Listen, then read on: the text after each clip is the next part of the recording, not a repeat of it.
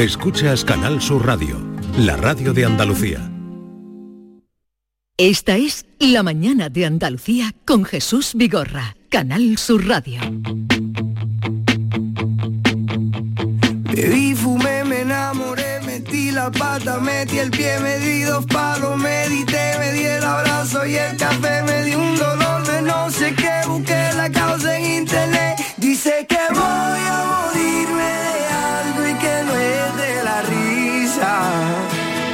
Cuando me vaya que no me lloren, compren vino, no quiero flores, con todo lo caminado a mí no me han contado, yo me merezco la siesta. Y a mis amigos que no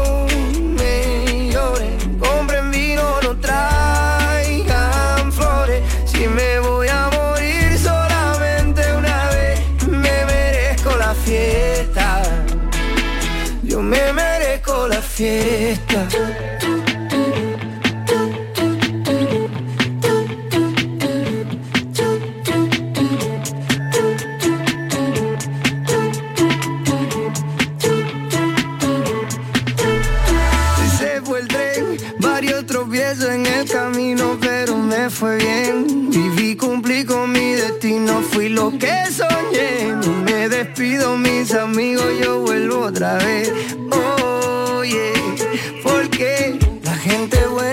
Se entierra, se siembra. Nuestro contrato es un contrato de renta. No Esto es Pedro Cano, Pedro Capó. Pedro Capó. A mí me encanta. Fiesta se llama esta canción. Hoy, lo he, hoy ha elegido la canción porque nos estamos turnando en el equipo. Hoy lo ha elegido la canción Esther Menacho.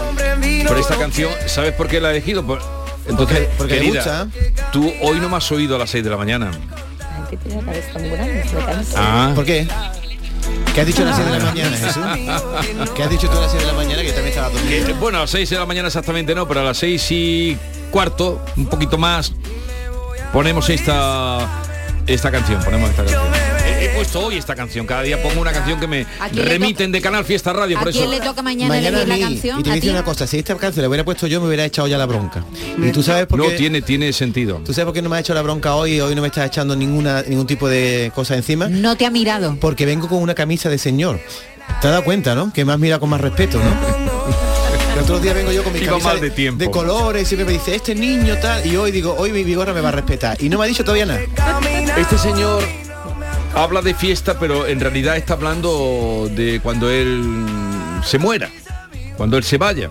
Otro día os voy a leer yo un poema de un clásico mm, que se toma también con cierta ironía eh, el momento de la partida. ¿Cómo? Ahora no tengo tiempo. Que no me la sé de memoria. Qué raro, que tú eres la vigorrapedia. ¿eh? sí, ya, quisiera. Tienes ahí todos Ya- los libros ya quisiera.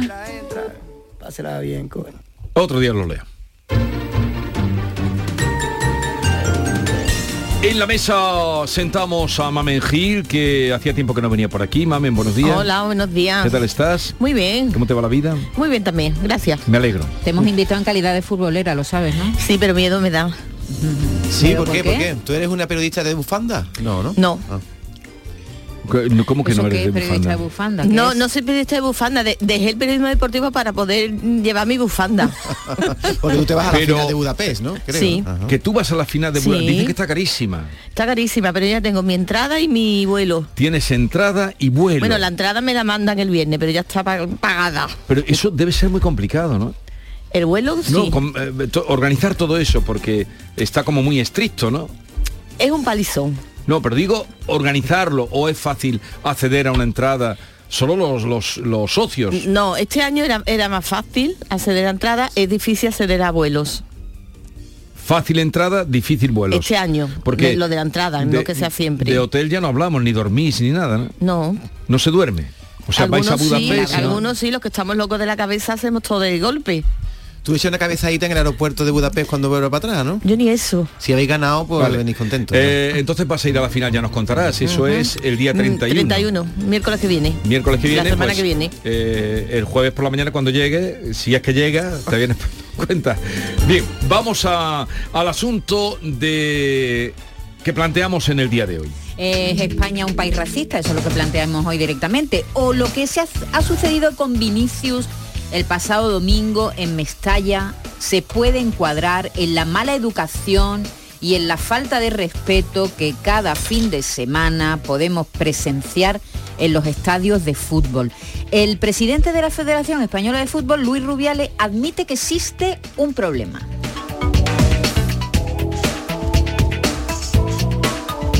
Lo primero es reconocer que tenemos un problema en nuestro país, de comportamiento, de educación, de racismo. Hay quien habla de determinados comportamientos de determinados jugadores, como en el caso de Vinicius. Yo no voy a entrar en eso, para eso están los árbitros en el terreno de juego y están también los órganos disciplinarios, pero no podemos comparar un problema que supone un grano de arena con otro problema que supone todo un desierto. ¿Por qué, por qué en el mundo del deporte, eh, si hablamos de ese tipo de comportamiento, solo se da en el fútbol y no en otros? Recuerdo, por ejemplo, el tenis, el baloncesto, el rugby. No ocurre. Esa misma pregunta se la hace Xavi Hernández, el entrenador del Barça. Estoy en mi ámbito laboral y se ha aceptado, o no sé por qué, en el único deporte que se acepta el insulto. Es decir, yo estoy trabajando en el banquillo y me llaman hijo de tal o, lo que puedas imaginar y yo estoy trabajando. Yo creo que es momento de parar todo esto, ¿no? Insulto fuera, no se juega. Se ha acabado. Yo creo que es un mensaje para el presidente de la, de la liga, de la federación, de que hay que frenar todo esto. A ningún maestro lo insultan. O insulta tú a un obrero. Vete a insultar a un obrero, a ver qué te va a decir. Te va a caer ladrillo en la cabeza.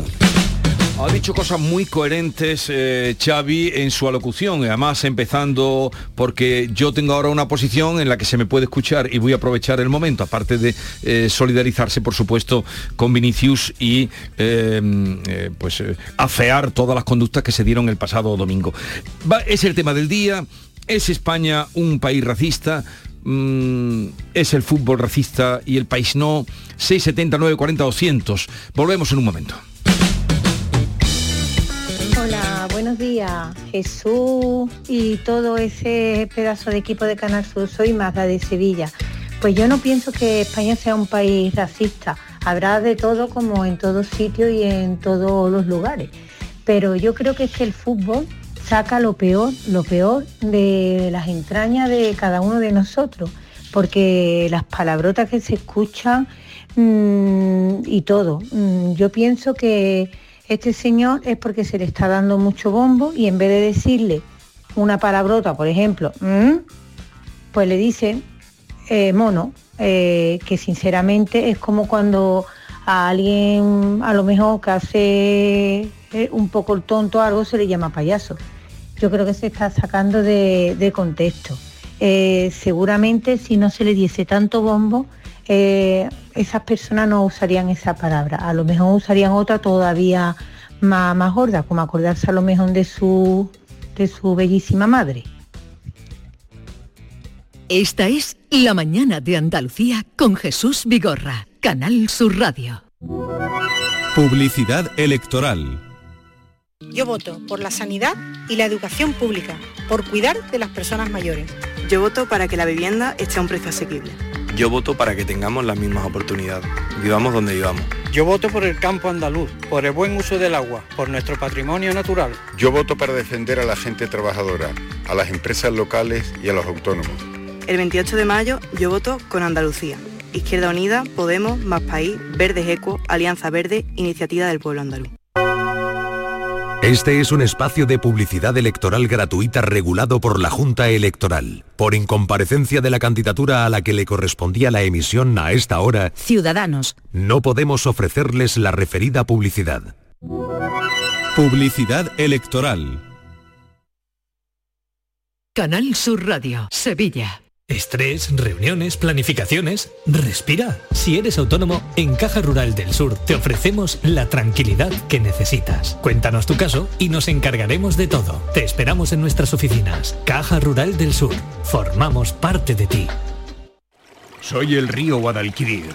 En mis aguas se reflejan siglos de historia y en mi cauce fluye el futuro de nuestra ciudad. Porque cuando se trata de avanzar hacia una Sevilla más sostenible y amable, todos vamos en el mismo barco. Cruceros Torre del Oro. Más de 40 años apostando por el ocio y la cultura en Sevilla. Descubre nuestra obra social en crucerosensevilla.com. Presentamos la experiencia perfecta de Sirsa Renault. Nosotros te ponemos 250 Renaults de kilómetro cero a elegir. Nosotros ponemos la garantía que solo da un concesionario oficial de Renault. Nosotros ponemos hasta 8.000 euros de descuento. Nosotros ponemos a nuestros profesionales a tu servicio para que te asesoren y ayuden con la mejor opción. Y tú solo tienes que venir a vernos a nuestros concesionarios Sirsa Renault en Sevilla o entrar en sirsa.com. ¿Ves cómo es la experiencia perfecta? La gente que más madruga, que viaja, que estudia, que trabaja, lo cuenta en La Mañana de Andalucía, el club de los primeros de Canal Sur Radio. Tenemos un número de WhatsApp para todos los que estéis despiertos desde bien temprano y queráis participar en el programa. Es el 616-161-161. La Mañana de Andalucía, el club de los primeros de Canal Sur Radio, de lunes a viernes desde las 5 de la mañana, con Charo Padilla. Más Andalucía, más Canal Sur Radio. Esta es La Mañana de Andalucía con Jesús Vigorra, Canal Sur Radio. Colores son amores, amores son colores. Si eres libre, Buenos días, Ana. Yo creo que Barbeito ha dado en el clavo. No es tanto racismo como la forma de insultar. Pues tú después coges a las personas una a una así por separado en charla, hablas con ellos y no son racistas. Lo que pasa es que cuando se trata de insultar a alguien, pues siempre se va a la parte donde más duele. ¿Qué es lo que más le duele a un hombre así? Porque le digan mono, pues eso le dicen. Y ya está, es como si a un arbino le dicen Blancanieves, pues le dolería mucho también, ¿me entiendes? Yo creo que es eso. Un saludo. Buenos días, su equipo, José desde Córdoba. Esto del racismo es como cualquier cosa, es la, importan- eh, la importancia o lo que le queramos dar, porque si no llega a ocurrir esto del partido del Real Madrid-Valencia, ya no, ya no hay racismo, es lo que pienso yo. Es lo- la importancia que le queramos dar, es que no hay más vuelta de hoja, es que mm, todo es relativo, ni todo es blanco, ni todo es negro. Hola, buenos días, desde la Sierra de Cádiz. Pues yo creo que España, más que racista, es que estamos perdiendo los valores, no tenemos educación, no tenemos respeto, empezando desde los políticos, al deporte, a la ciudadanía. Vamos, que nos falta civismo. Buenos días, un abrazo para todos. Ahí te quiero ver, ahí te quiero ver en lo que ha dicho esta mujer desde la Sierra de Cádiz. Bien, vayan ustedes dejando sus mensajes 670 940 200. Vamos a hablar con Salva Moya, compañero, director de Canal Sur en Almería, es doctor en humanidades y experto en racismo en el fútbol, como lo ha demostrado en los libros que sobre este asunto ha escrito. Tarjeta negra al racismo y mordisco al racismo. Salva Moya, buenos días. Buenos días Jesús y a todos los compañeros. Buenos días. A ¿Qué ver, tal? lo que pasó el domingo era uno más, era racismo, era ya el culmen de lo que se ha vivido en los campos de fútbol, como para que estemos hoy hablando de este asunto y se monte la que se ha montado no solo en España, sino en el panorama internacional. La que ha liado Vinicius, Jesús. Bueno, vamos a ver, eh, os he escuchado toda la mañana, eh, estoy totalmente de acuerdo en afirmar que, que España no es un país racista, pero es cierto que hay episodios racistas. Y yo eh, continuaría con la frase de Luis Rubiales. Dice que tenemos un problema. Pues yo diría, primero hay que reconocer que tenemos un problema. De acuerdo, señor Rubiales. Segundo, conocer el verdadero calado de ese problema. Y ahí estamos. Y tercero, poner soluciones. Evidentemente ha habido gestos racistas a lo largo de la historia. Es verdad que cada vez que hay un personaje mediático que dice basta ya, todos eh, hacemos una declaración de intenciones. Cuando digo todos me refiero a todos los estamentos del fútbol y decimos que esto hay que eh, aplacarlo de raíz, pero luego eh, pasan los días y no se toman soluciones. Te recordaría Samuel Eto'o en 2006 que gracias a su gesto de la Romareda de marcharse del estadio, Zapatero creó la ley 19-2007 contra la violencia y desde entonces eh, se aplicó con contundencia y descendieron los episodios racistas. Era una moda peligrosa en todos los estadios. Eh, los futboleros lo saben. No ha pasado tanto, 17 años. Bien, luego Dani Alves pasa los años y se come un plátano en el madrigal, tira de ironía, eh, para responder al racismo. Ahí tienes otro personaje mediático, los dos del Barça, curiosamente, y ahora es Vinicius, una figura mediática del Real Madrid. Seguramente que ahora se van a poner otra vez las pilas las autoridades, pero insisto, eh, ¿qué pasa en esos campos eh, donde juegan nuestros niños? Que no hay televisiones ni hay personajes mediáticos. Salva, a ti lo que te llevó a escribir estos libros, a, trabajar, a investigar sobre este asunto, ¿qué fue? ¿Qué fue lo que te hizo eh, que la alarma saltara y dijera, "Ah, bueno, me voy a poner a trabajar en este asunto? Pues mira, eh, 2005, Juegos del Mediterráneo, muchísima inmigración en Almería, me encanta el fútbol. Quería, quería estudiarlo y busqué un tema, eh, digamos, donde, donde no se había investigado. Hice una tesis doctoral eh, y a partir de ahí es cierto que no quería que se quedase en, eh, en la universidad ese trabajo y, y, bueno, hice primero una adaptación de mi tesis, Tarjeta eh, Negra al Racismo, luego hice Mordisco al Racismo que está basado en el gesto de Dani Alves, lo estiré como un chicle, eh, cogí la opinión de todos los protagonistas, incluido Dani Alves, y el infractor David Campayo, que estará en Villarreal y al cual la gente se olvidó, pero fue el que le tiró el plátano, le hice un seguimiento, quedé con él y en definitiva eh, siempre me ha preocupado este, este tema. Y luego eh, el, el tercero, que, es, eh, que cierra la trilogía, es Sin Odio, que tuve la- el orgullo de presentarlo en Wembley en inglés, eh, Catching Hate of Sight. Eh, lo que pasa es que me pilló en pandemia y no lo he podido promocionar, pero es mi último libro sobre estos temas. Vale. Eh, si en lugar de ser Vinicius hubiera sido otro jugador negro, como por ejemplo pongamos William Carballo del Betty, ¿se hubiera liado la que se ha montado? Sí, hubiera tenido repercusión porque es un jugador de primera. Ya te, ya te he comentado, Jesús, que una figura del Madrid o del Barça tiene más y da la vuelta al mundo. Eh, y todos somos macacos y nos ponemos un plátano en la boca, como pasó eh, en el anterior, y ahora el presidente de, de Brasil, pues hasta sale a la palestra. Pero un jugador del Betis, por supuesto, de hecho ha habido gestos a capo del Cádiz hace año y pico, eh, eh, Iñaki Williams, eh, internacional y, jugador del Atlético de Bilbao. Es decir, eh, cualquier futbolista profesional y ahora mismo con las cámaras y, y digamos con, con la caña que damos los periodistas, eh, estaría en boca de todos.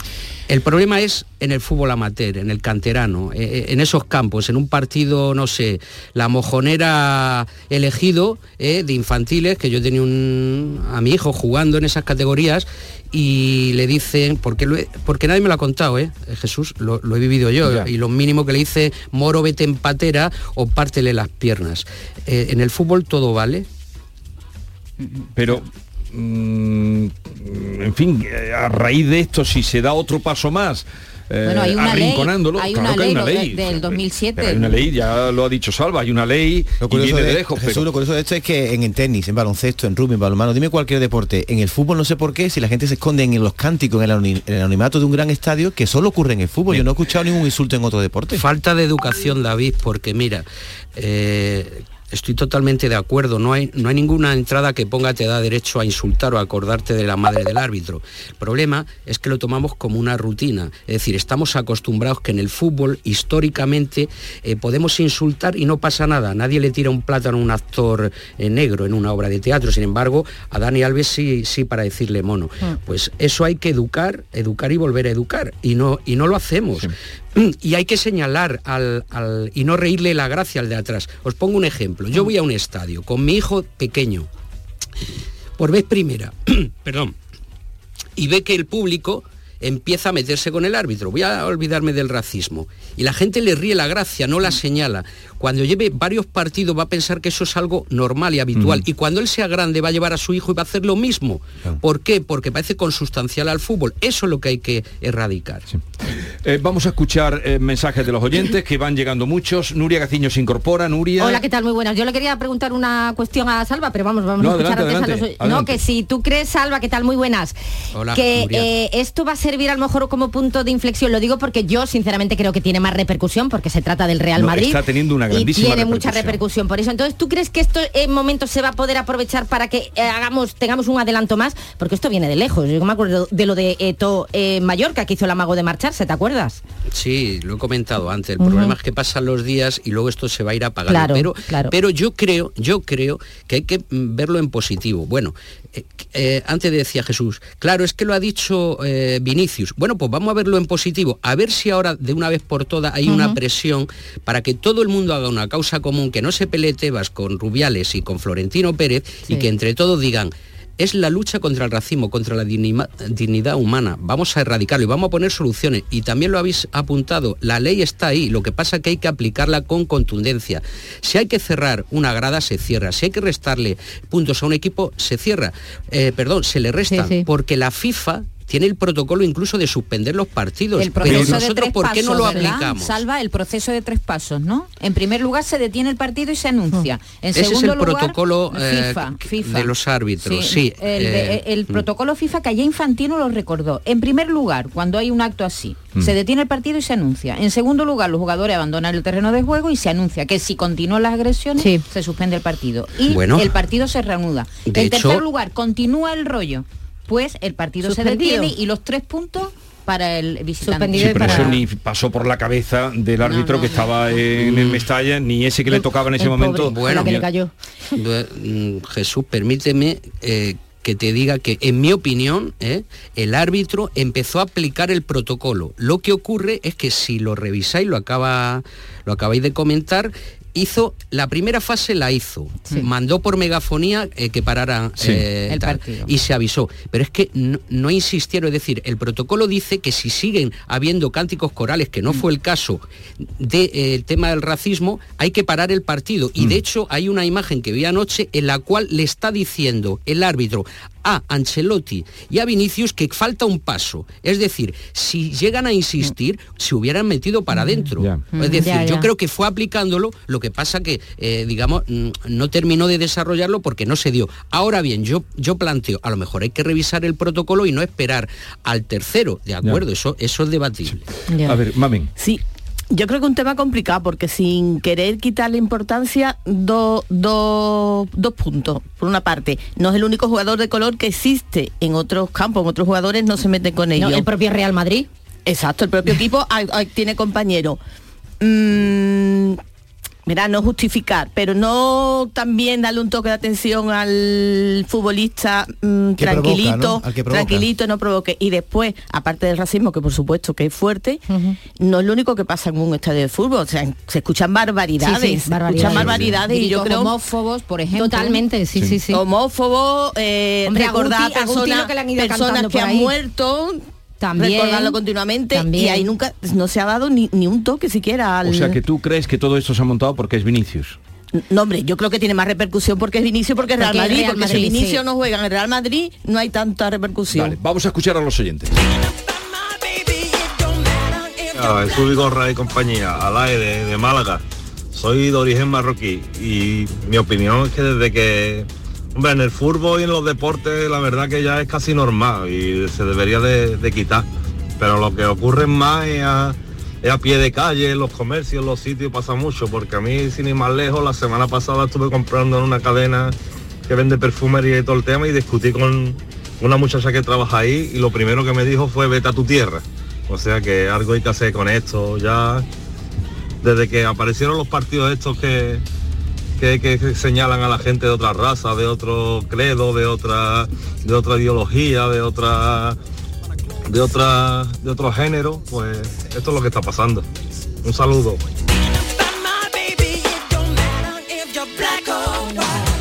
No, no y no al racismo. Eso ni a ninguna distinción, ya no de raza, sino a tratar mal a alguien por ser distinto o lo que sea. Pero sí que es verdad que creo que Vinicius en este caso está formando tanto para tapar su, digamos, irresponsabilidad o provocación, que eso es una responsabilidad grande, eh, detrás de este tema del racismo. Yo creo que están tapando un poquito la actitud de él, ¿eh? provocando por todas partes. No sé, me parece ¿eh? que cada vez que lo veo está liando algo. En fin, no al racismo, repito. Que tengamos un buen día y nos concienciemos todos de que tenemos que ser respetuosos.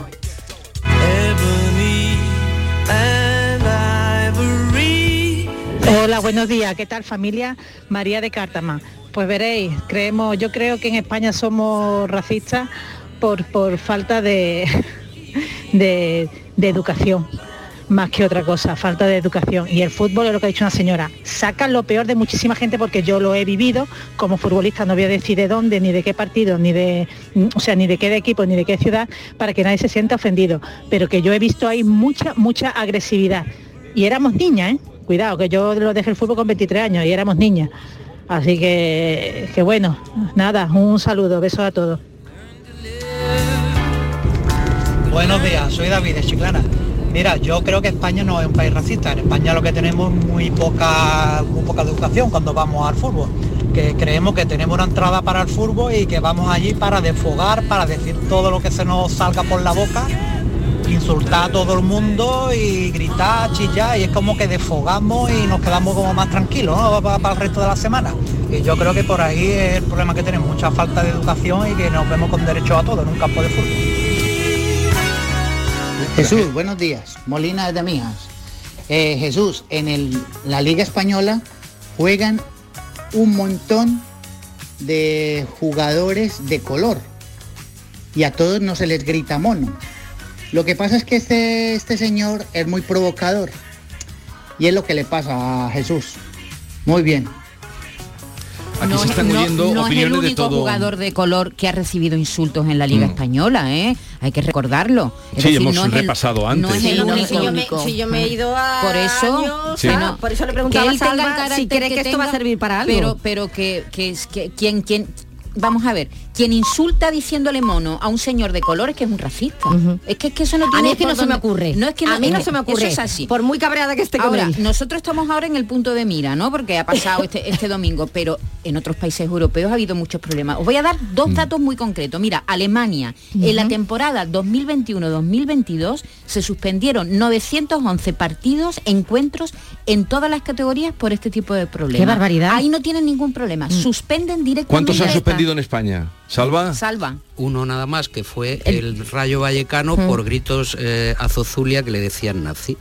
Eh, de segunda división con el Rayo Albacete, creo que era. Uno. Eso es lo que tú tienes controlado en la historia reciente, porque... No, no, no, y reciente y pasada. sí, porque antes menos todavía. En Alemania, Pues ahí no- está. En años 60 11 en todas las categorías. una barbaridad eso. Tener en cuenta que, que, bueno, futbolistas de raza negra o, o digamos, eh, futbolistas especialmente expuestos a, a gritos racistas, eh, no sé, en los años 50, 60, 70 prácticamente era una nota de, de- de distinción eh, eh, eh, eh, exótica, diría yo, tener un futbolista negro, ¿no? Entonces eh, eh, no había, no había. Mira, en Inglaterra claro. ha habido un problema grave también de racismo. Acordaros del gesto que hacían algunos jugadores de hincar la rodilla en el césped sí, antes sí. de jugar. Hubo un plan que se llamó Plan de Acción No hay espacio para el racismo sobre todo por la reacción que sufrieron algunos, por los ataques sufridos por algunos jugadores de la selección por una mala tanda de penaltis en la final de la última Eurocopa. Sí, que Y la perdieron con Italia. Y en Francia pasó lo mismo,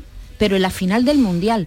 Eh, Chouameni y Moani tuvieron que borrarse de las redes sociales, quitar los comentarios, porque los comentarios los atacaban Qué horror. porque perdió con, la final Sí, contra con Argentina. Argentina. Es decir, hay que- más sensibilización, ¿eh? hay más sensibilización en Inglaterra. No, sí. ni es que sean ni más buenos ni más listos, No, sino que que, es- antes sufrieron el problema Eso es. y antes pusieron Claro, soluciones. han- han aquí, reaccionado. Aquí, Mm. aquí en España, te pongo un ejemplo, Tito Vilanova, que en paz descanse, le mete el dedo en el ojo a Mourinho y, y no pasa nada. Es decir, le Al revés, por Fue- Dios. Mourinho fue- a a Tito. Tito. Mourinho, a Tito no, al, al a, bueno, A sí, a Tito, Tito, a a Tito, Tito. perdón. Es que lo ha dicho a- a- No, no, justamente al sí, revés. Bueno, como, como son personajes tan conocidos, todo el mundo se ha dado cuenta que ha sido un error. Un sí. lapsus. Bueno, es un lapsus, eh, disculpa, eh, efectivamente. Y, y ¿sabéis lo que pasó? Pues nada, nada, se le indultó. Llegó Villar y le indultó. Y esa imagen, esa Sí. imagen, imagina, Sí. imaginaros a todos los niños de este país. Sí, sí, sí, sí. A ver, eh, escuchamos unos mensajes más. Hay muchísimos, todos la verdad es que muy Y, bu- y sensatos. buenísimos todos, ¿eh? Vamos a escuchar alguno más y ya cerramos. Bueno, yo soy David de Cádiz. Mira, yo no creo que España sea un país racista. Lo que pasa que hay cuatro tontitos en el fútbol, por llamarlo de alguna manera, que se juntan entre ellos y se creen mejores, insultando a la gente. Y para toda esta gente que dice que Vinicio es un provocador, me parece que es que no van a ver fútbol. O ni siquiera lo ven por la tele, porque es que el chaval lo tienen amargadito. Al que le hacen más falta en cada partido a él, porque no pueden con él. Lo tienen que parar de alguna manera, es falta y buscándolo. El chaval llega un momento que se harta y se harta. Y es lo que ve la gente, que no te está buscando, él no busca pelea. Y si no, se ve un partido de fútbol entero, en un campo de fútbol, en un estadio, que se ve todo. Y verá cómo van a buscarlo. Y decirle cositas en el oído. Que no es como dice la gente, esta mujer ha dicho, no es que no tan provocador, mentira. Que vaya al estadio a verlo. No sé si visteis cuando el Real Madrid sale del autobús para meterse en el estadio, había unas 500 personas Pero diciendo fuera, claro. "Eres un Exactamente mono". Sí, sí. igual que con el Atlético de Madrid en el derby madrileño, igual, igual. Eres un mono. Vinicius, eres Sí, un sí, mono, sí. cientos de No personas. solo, mismo, fue, lo mismo. no solo fue en el estadio, sino... Sí, sí, sí, antes, no, la previa, la previa. Eh, vamos a ir cerrando ya. Entonces, eh, conclusiones. Mamen. Eh, falta educación, falta valores ¿Y qué, ¿Y qué hay que hacer? ¿Y qué hay que hacer? Pues poner, pues eso. Desde el principio hay, hay mano dura, pero con todo, ya te digo, no solo con los insultos racistas. O sea, con todo lo que esté mal. Te digo lo que haría yo, lo que ha dicho Salva, adelantar los pasos. Usted está insultando, le quitamos los puntos. Claro, Tú verás está. cómo dejan Sí, de insultar. sí, claro. Usted pierde el partido. Ya se cuidarán muy mucho los clubes. Claro, y además Claro, pero de digo, echar, pero todo tipo de insultos, de no echar solo- del Sí, fútbol sí, no, no, a, ese, todos. a ese tipo de Pero energúmenos. eso es fácil, eso es fácil porque Sí. los Sí. tienen más o menos Pero localizados no. pueden echar. Pues sí es fácil Pero al porque club, no lo hacen. Al club, club, al al club club. hay que atacar. No, pues lo que te digo, es decir, que si se le... Aunque si- no tiene culpa. Pues Pero hay que atacar. Para que ponga su medio. Eh, Salva, conclusión. Condena enérgica, eh, no justificar lo injustificable, eh, medidas ejemplarizantes si, si son graves y, y crear, no sé, a lo mejor un foro de seguimiento de- del verdadero calado de este problema, eh, pues para aportar soluciones. Y ya estás preparando el próximo libro, ¿no? Pues no Estalló- tengo tiempo, no tengo en tiempo. Jesús. Eh, eh, hace cuatro años me dije, apar con mi faceta de escritor, porque Sí. ya sabes tú que gestionar una delegación Ya, ya, ya. eh, eh, tiene sus complicaciones. Pero, todo, pero, Salva. pero algún día, algún día eh, volveré a escribir, claro. sí. Vinicius estalló en Mestalla. Anda, ya, te- ya me has dado el título, ¿eh? Adiós. Adiós, Gracias buena- por acercarte por aquí. Adiós. Eh, os quedáis, viene Blue Jeans. Vale, ¿Han- no, yo os voy a escuchar, Jeans? os voy a escuchar. ¿Has leído Blue Jeans? No, no, los- por eso lo voy a ¿Alguno- escuchar. ¿Alguno habrás leído de pero Blue Jeans? No, no he leído ninguno. Hombre, porque Blue Jeans, el lector es básicamente adolescente, pero... Pero no ¿y lo he Nuria leído. qué No lo- Pero. Nuria es una muchas gracias. Chiquilla. Muchas ¿Y, gracias. y mamá. tú, eh, Mamen, has leído Blue Jeans? Yo Blue Jeans no, porque te voy a mentir. Pues te digo una, te digo una cosa, en esta novela, eh, Mami, tú que eres de aquí de Sevilla, Pero lo voy a leer porque me han hablado muy bien de él. No, yo voy a escuchar. te adelanto Venga. en la primera escena, ¿eh? un helicóptero se estrella contra la Giralda. Cuidado con eso. Arranque. Cuidado con eso. En un momento estará por aquí con nosotros.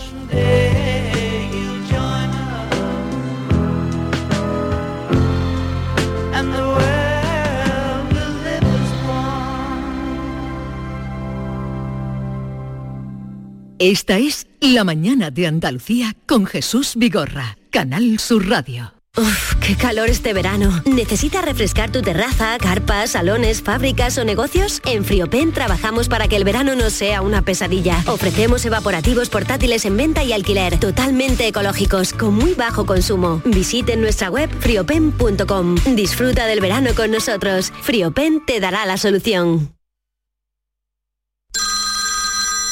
Dime, escúchame, ¿dónde quedamos para comer? Pues estuvimos el otro día en el barrio de Santa Cruz por salir por el centro y no veas cómo comimos en la hostería del Laurel. Te voy a dar una pinceladita. Una chacina en condiciones con un jamón bueno. La ensalada de tronco de bonito espectacular. Pescadito frito, pero bien frito. Las croquetas caseras del chef. Pero vamos, que lo tengo claro. Dentro de la hostería, tranquilos y bien atendidos de sevillanas maneras. pues ya me has liado. Voy a reservar en el 954 220295 que ya vamos tarde.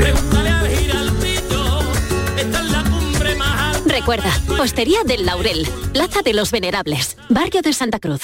¿Tienes problemas con tu dirección asistida, caja de cambios, grupo diferencial, transfer, turbo o filtro de partículas? Autorreparaciones Sánchez, tu taller de confianza en la Puebla del Río. www.autorreparacionessánchez.es Líderes en el sector, Autorreparaciones Sánchez. Bienvenidos a Sacaba. Mil metros de electrodomésticos con primeras marcas. Grupos Whirlpool, Bosch y Electrolux. Gran oferta en lavadoras. Lavadora Indesit de 6 kilos desde 199 euros. Y lavadora Whirlpool de 8 kilos desde 299 euros. Y solo hasta fin de existencia. Solo tú y Sacaba. Tu tienda de electrodomésticos en el Polígono Store en calle nivel 23. Sacaba. Sevilla. Canal Sur Radio. A los que lo hacéis porque tenéis una ilusión que no os cabe en el cuerpo. O porque sabéis que contribuís a que las personas que se quedan ciegas cada año tengan el apoyo que necesitan. A todos los que jugáis a la 11, a todos, ¿eh? Bien jugado. Porque cuando jugáis a la 11, hacéis que miles de personas con discapacidad sean capaces de todo. A todos los que jugáis a la 11, bien jugado. Juega responsablemente y solo si eres mayor de edad. En Canal Sur Radio, por tu salud, responde siempre a tus dudas. Hola, como cada tarde a las 6 te proponemos un acercamiento a la salud y al bienestar para mejorar nuestra calidad de vida. Contamos como siempre con los mejores especialistas y con tu participación, tus dudas, tus preguntas y experiencias en directo. Envíanos tus consultas desde ya en una nota de voz al 616-135-135.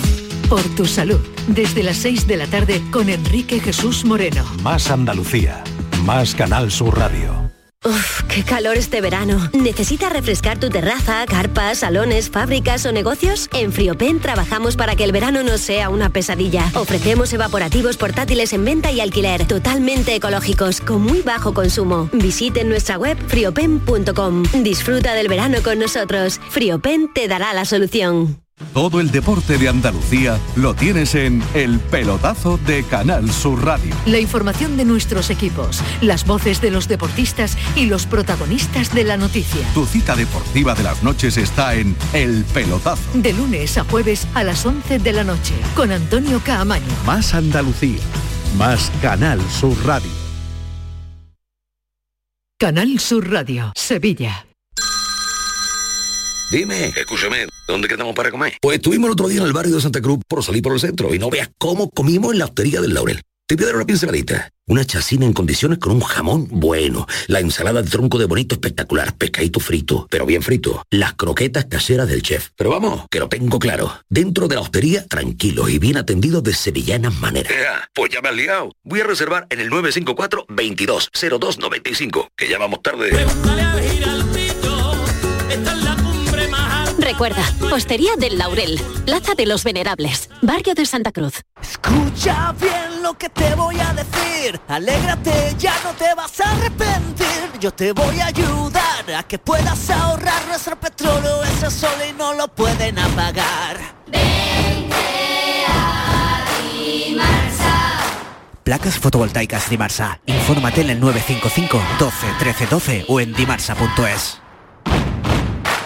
Almendras, avellanas, nueces, cacahuetes, pipas, pistachos. Mmm, acabo de llegar de correr y es el momento perfecto para tomarme unos frutos secos Alfer. Saludables, 100% natural, frescos. Es el aperitivo necesario para recuperar fuerzas. Frutos secos Alfer fabrican y distribuyen todos sus productos. Cercanía que les permite llegar recién hechos y la mayor calidad. Pídelo en tu tienda habitual. Frutos secos Alfer, el picoteo más saludable. Esta es La Mañana de Andalucía con Jesús Vigorra. Canal Sur Mañana, mañana, día 24, sale el último libro de Blue Jeans, la última melodía de Chopin. Es eh, la segunda entrega de esta biología, la última melodía de Chopin, que es eh, la decimosexta novela de eh, Blue Jeans. La primera escena de este thriller ya es cautivante. Un helicóptero cargado de pasajeros estrella contra el campanario de la Giralda de Sevilla. Ahí comienza una vertiginosa trama que engancha al lector hasta la última página. Blue Jean, buenos días. ¿Qué tal? Buenos días. Encantado de estar otra vez contigo. Oye, pero nunca has estado en la víspera de una salida del libro. No, lo que nos faltaba yo creo, venimos Eh, nos faltaba, a nos presentar fal- serie, a presentar libros, pero el día antes creo que no he estado todo. Es que yo creo que tenías que haber venido con el helicóptero. en, en helicóptero, ¿no? Que Claro, he aterrizado aquí. en el helicóptero y en la terraza de, de De la, arriba, de la ¿no? torre esta, Sí. a ver ahí parado, es lo que procede. Bueno, la- dejamos ver. Yo ya he dicho, ¿no? Que la próxima vez es un submarino, ¿no? Que es lo que me falta también. por- Porque eh, tú te has subido en el helicóptero, claro. Sí, sí, me han- me han- la- eh, parte de los vídeos que van a salir con la nueva novela de esto de, promo, de trailers y tal, eh, es Blue Jean subido en un helicóptero. que subimos hace poquito, el otro día, y la verdad que es una experiencia Pero, increíble. o sea, antes de escribir la novela no te había subido. No, ¿Te has no, escrito no. después. Después. Eh, como Julio Verne. eh. Oye, ¿qué se siente en el día? Pero háblame con el corazón. Eh, en el día, esta noche, mañana cuando te levantes, eh, tus libros estarán en todas las librerías y sobre todo llegarán a tus lectores. Mm, ¿Qué se siente? Pues ahora mismo un poco de, nervio, ¿no? Yo soy una persona bastante tranquila, pero el día antes, el día de- del lanzamiento, e- ese nervio, ¿no? Primero porque estén los libros en la librería y no me empiecen a escribir, Blue, que no encontró tu libro, Blue, que no, en mi pueblo no está tal. Y luego porque el primer, segundo día ya hay gente que se lo ha leído y ya están las primeras opiniones, ¿no? Y, me interesa saber, porque además es el fin de, del cierre de, Sí, de- sí, de la historia. Esto ha sido una biología. Sí, son dos libros, la primera vez que hago también dos libros y bueno, pues estoy inquieto por saber qué piensan los lectores. El primero fue Los crímenes de Chopin, que estuviste aquí con el Sí. libro, y qué se te quedó por contar o cómo fue, o ya tenías eh, previsto que hubiera una segunda parte. Sí, eh, de- esta- en esta ocasión sí que tenía claro que iban a ser dos libros. No sabía muy bien cuando empecé a escribir cómo iba a terminar la primera novela, pero una vez que, el final se me, apareció, eh, sí que tenía claro que iba a hacer una segunda, parte y sobre todo en las primeras páginas de la última melodía de Chopin, lo que aparecen son contestadas las preguntas que quedaron pendientes en el primer libro.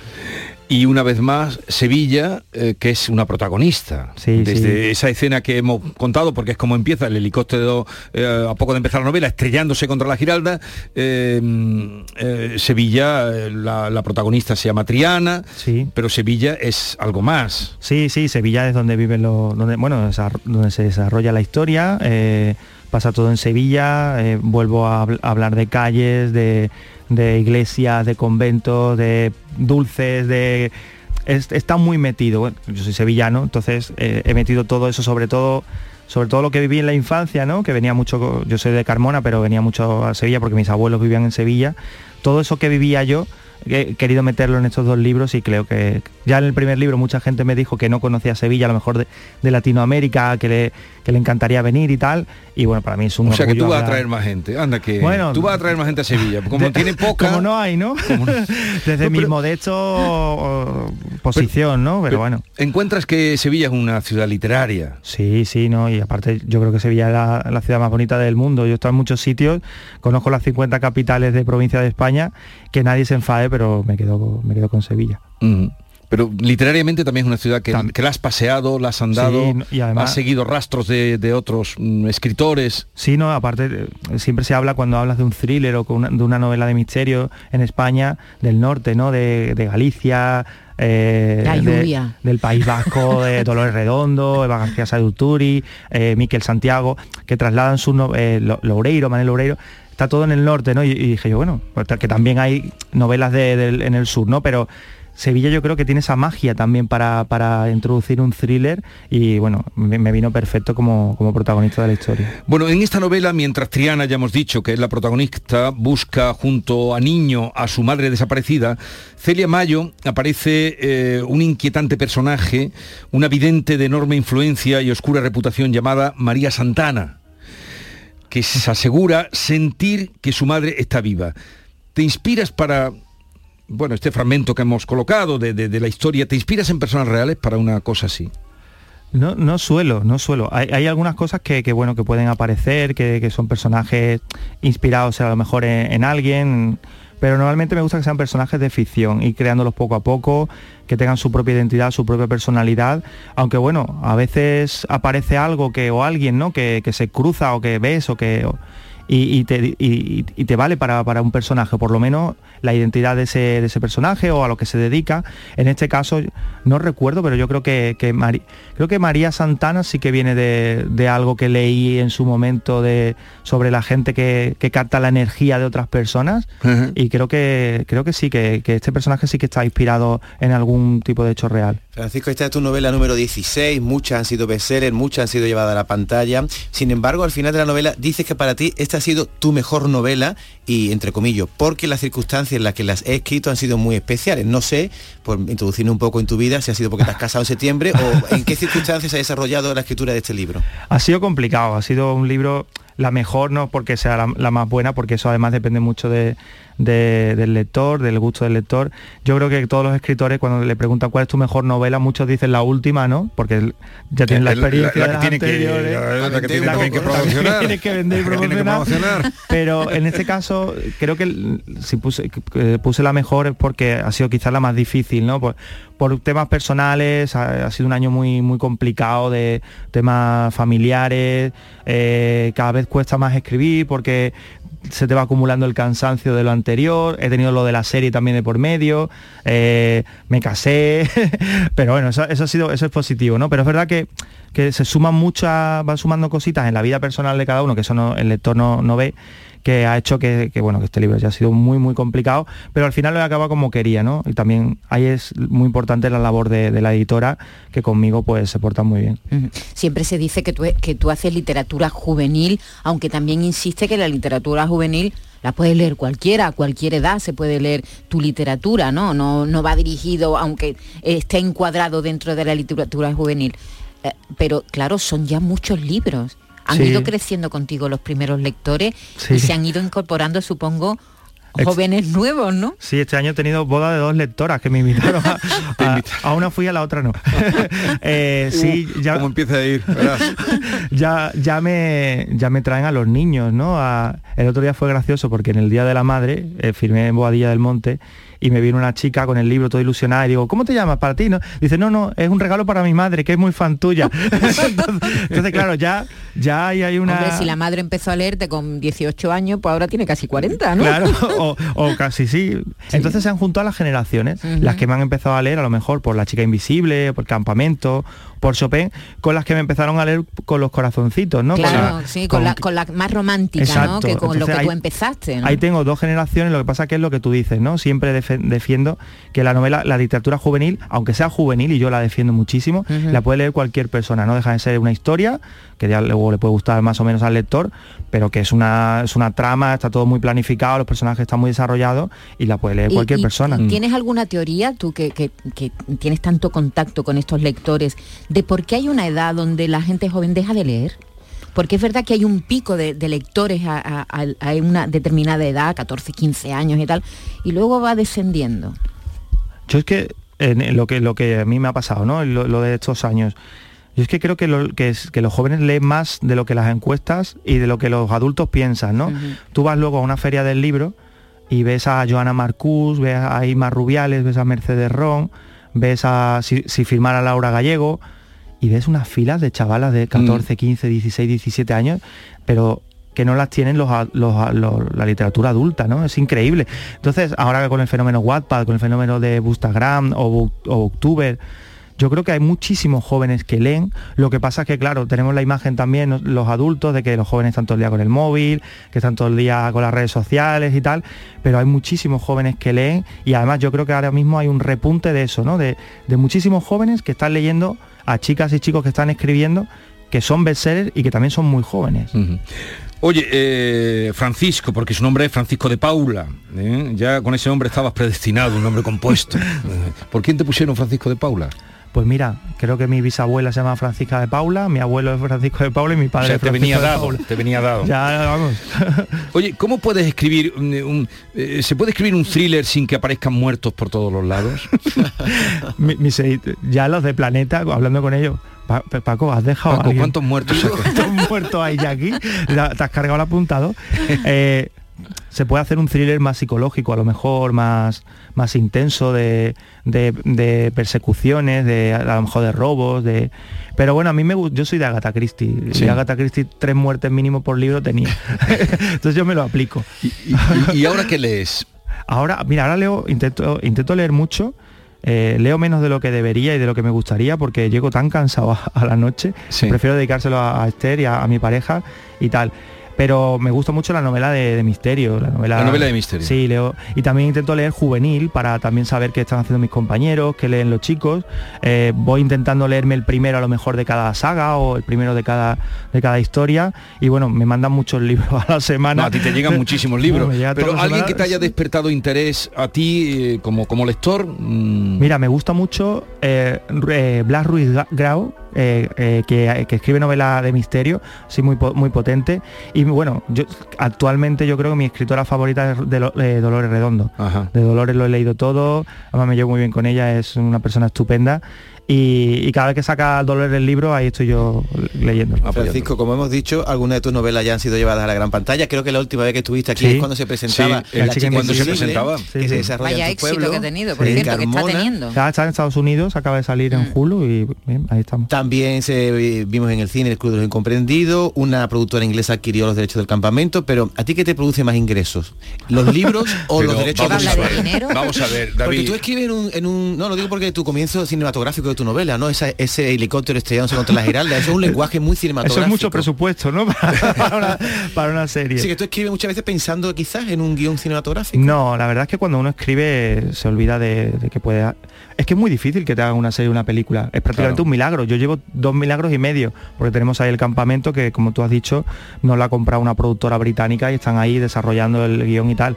Pero es prácticamente un milagro, que, y más de una novela juvenil, ¿no? Que, que española. En Estados Unidos sale la novela y antes de que salga ya tienen comprado los derechos, vendido los derechos Mm. a las productoras. Aquí es muy difícil. Yo escribo exclusivamente pensando en que va a ser un libro, en que intentar hacer lo mejor posible y, y, bueno, intentando que, que- que pasen cosas. A mí me gusta que los libros pasen cosas, que los personajes, que sean libros muy de personajes y con personajes muy desarrollados. Y bueno, si luego sale la oportunidad de la peli o de la serie, fenomenal. Pero ya te digo que es casi un milagro que eso pase. Eh, bueno, tú has ido consiguiendo lectores, porque en el fondo es lo más importante, tener lectores. Este es el libro número 16, sale mañana, recordémoslo, eh, la última melodía de Chopin. Eh, cuando se ha pasado a cine, La chica invisible ha sido todo un éxito, me hablas de que los derechos de campamento ya están comprados, o sea que has conseguido mucho en la literatura. ¿Te sientes reconocido en este país por los... Mira, el, el mayor premio es el lector. No, por el lector, por el lector lo tienes. Eh, Te digo reconocido en los medios que supuestamente hablan de literatura, hablan de libros, hablan de... Yo tengo la suerte de que, de que, de que en estos años he, he sentido el apoyo de la prensa. Cada vez que saco un libro, también es verdad que trabajo con Planeta y Planeta pues te ayuda No, mucho Planeta a te eso. quiere. Sí, sí, eh, Isa Santos me hace buenas, buenas de estos de. Y te tratan bien, y- y eso está muy bien, Me pero- tratan muy bien. Y, y voy a cualquier ciudad y, y tengo también prensa en cualquier ciudad. Eh, con los compañeros, con los escritores, los que escriben tanto juvenil como adulto. Los adultos me llevo muy bien, los que escriben juvenil prácticamente son todos mucho más jóvenes que yo, soy prácticamente el padre ya de, de todas, de todas estas chicas. de las chicas. Eh, entonces, Vienen achuchando las chicas ¿eh? en literatura viene- juvenil. Nos, nos han pasado por encima. no, pero me llevo muy bien y, y cada vez siento más el respeto, ¿no? Es verdad que voy cumpliendo años, que son que son muchas novelas, que son di- 16 novelas, que aquí me iba a decir a mí, ¿no? 16 novelas. Además hemos hecho tantísimas cosas en Latinoamérica, ahora los libros se están traduciendo también en, en varios países. Yo me siento respetado, me siento querido y lo bueno de esto es que yo en estos años no me he llevado mal con nadie, nunca me he metido en una polémica, no, no me, me llevo muy bien con los libreros, me llevo muy bien con la prensa, me llevo muy bien con las editoriales, con la mía y con la que no son, y con las otras. Entonces, no, no he pisado a nadie por el camino. Entonces, eso lo estoy recogiendo, esos frutos, el Sí. no tener polémicas con nadie, lo estoy recogiendo ahora, ¿no? Y, y cuando viene una chica, a lo mejor que ahora incluso vende más que yo y tal, me dice, ah, es que yo era lectora tuya y me ha servido para... Para- para iniciarte, pues eso te para da mí- alegría, ¿no? Eso para mí es un orgullo, claro, claro. Bueno. Y Latinoamérica, ¿eh? No hemos hablado que pegas el salto. ¿El, el libro cuándo se presenta allí? Mañana El- se presenta en España. Bueno, mañana sale a la venta. Sí, mañana sale en España y en Latinoamérica sale en- entre junio y julio. Pero vamos, los primeros días de junio tiene que estar en varios países. Creo que a finales de, julio, eh, de junio sale en Uruguay y en, y en Chile, me parece. Y allí es un boom. Allí cada vez que voy es una locura, pero es una locura de verdad. De tener que te- estar con personas de seguridad, de gente saltándose al coche que voy, de salir por la por la puerta de atrás de los centros comerciales, de esperas en los aeropuertos con pancartas. Madre mía. Aquello es una locura. Como Entonces, si fueras una estrella de rock. la primera vez que fui, que era, eh, venía de Bogotá a Lima, eh, salí del y escuché un jaleo tremendo, pero tremendo. Digo, ostras, ¿quién habrá venido? De buena primera aparece en cámara, gente con flores, con pancarta, cuatro guardas de seguridad rodeándome, y era, era por mí, ¿no? Y, y- y dije, bueno, puede, ¿cómo puede ser esto? Y yo sujetándome la gorra para que no la- nadie me la No te quitara. quitaran la gorra, no me quitaran que la es gorra. parte de tu personalidad. Pero tú, tú llegaste a ejercer el periodismo, pues tú estudiaste periodismo, ¿no? Sí, yo, yo hice, yo estoy- soy licenciado en periodismo, hice un máster además de periodismo deportivo. Trabajé poquito, la verdad. Eh, estuve en algún medio de- deportivo, en alguna revista, pero poco, la verdad es que duré poco ahí. Duraste poco, pero porque no te gustaba o... No, porque no me llamaban. No te, llamaban, no, no te daban trabajo. No, pero bueno, le tengo que agradecer a toda esa gente que no que, que, no me leyó que el currículum llamara. o que no me llamó. ¿Has hecho alguna trama de deporte? Bueno, lo- yo creo que lo puedo decir, prometí que si el Betis llegaba a la, a la que si ganaba la Copa del Rey, eh, aparecería en algún libro y ya en este libro, en la última melodía de Chopin, hay una cena en la Cartuja el 23 de, de- de abril del 2022 con la final con la final de Copa. Oye, y lo de Vinicius, ya que ha sido periodista deportivo, dinos algo, cómo ve el tema tú del racismo. Qué complicado. Hombre, racismo, nada. Es decir, todo, todo lo que sea eh, temas de este tipo de racismo, de, de intolerancia, cero, ni en el fútbol ni en ningún sitio. Ahora hay que ver, hay otras cosas por detrás, si lo insultan porque, porque es Vinicius, si lo insultan porque es negro, si lo- es un tema muy complicado y que, bueno, yo creo que lo que sí que habría que hacer es tomar determinaciones, es decir, hay que parar esto de una vez porque es que pasa demasiado a menudo y aparte ya no solamente lo que esté pasando en la liga, sino el- la proyección que, que tienes de, de cara a lo de fuera, ¿no? He leído periodistas de todos los países, jugadores de, de todas las nacionalidades, criticando a España, criticando a la liga, Sí, criticando sí, y eso. eso a, a modo de imagen tampoco es bueno porque luego van a tener que venir futbolistas aquí, van a tener que hacerse contratos, pero lo primero que es que se insulte a un jugador o a una persona por su color de piel o por su por su identidad sexual o por su eso tiene que ser eliminado por completo, ¿no? Eh, Blue Jean, Francisco de Paula, que ha venido a compartir con nosotros las horas antes de que salga la última melodía de Chopin. Y no has puesto ni siquiera... Ahora, ahora, ahora. Es Chopin. Ha estado sonando Pero Chopin estaba yo en otra cosa, estaba en otra cosa, estaba en otra cosa. Preciosa la música que Oye, ha sonado. eh, Paco. me alegro mucho. Paco, me alegro mucho. No, estaba... Digas Blue, oye Blue, hasta O luego. Blue, o Blue también. Blue. sí, sí, Le ya- llaman Blue, ¿no? Sí, Blue. Le llaman Blue. Me llaman, Me es un llaman título Blue, para un libro ¿verdad? o Me para una, llaman para una película. Me llaman Blue. o para una colonia. adiós, adiós. Hasta luego.